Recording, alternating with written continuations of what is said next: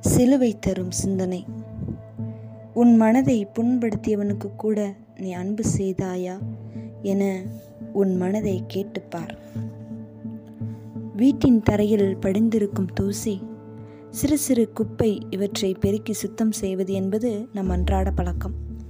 இதையே சில வீடுகளில் வாரம் ஒரு முறை இன்னும் கொஞ்சம் துல்லியமாக செய்வதுண்டு. மாதம் ஒரு முறை சற்று நுட்பமாக அதிக கவனத்தோடு துப்புரவு செய்தல் ஒதுங்க வைத்தல் வேலைகளெல்லாம் வீடுகளில் நடைபெறும்.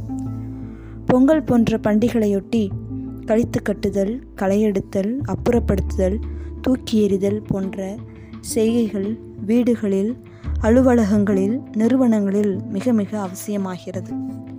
அன்றைய தினம் வேறு அலுவல்களை எல்லாம் விட்டுவிட்டு வீடுகளில் சிறுசு முதல் பெருசு வரை உணவை கூட மறந்துவிட்டு விழுந்து விழுந்து வீட்டையே புதுப்பிக்கின்றோம்.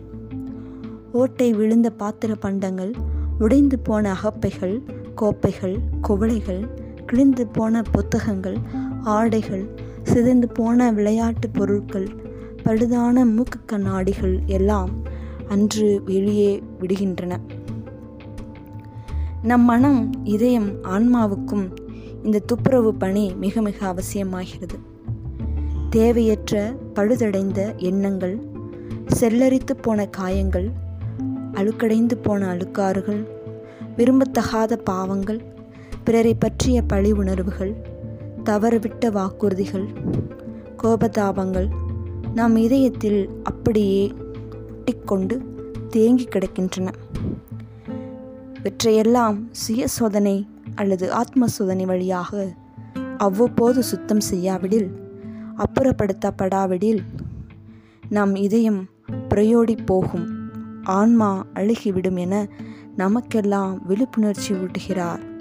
இரண்டாயிரம் ஆண்டுகளுக்கு முன் வாழ்ந்த நம் ஆண்டவராகிய இயேசு கிறிஸ்து. ஆம் உன் மனதை புண்படுத்தியவனுக்கு கூட நீ அன்பு செய்தாயா? என உன் மனதை கேட்டுப்பார்.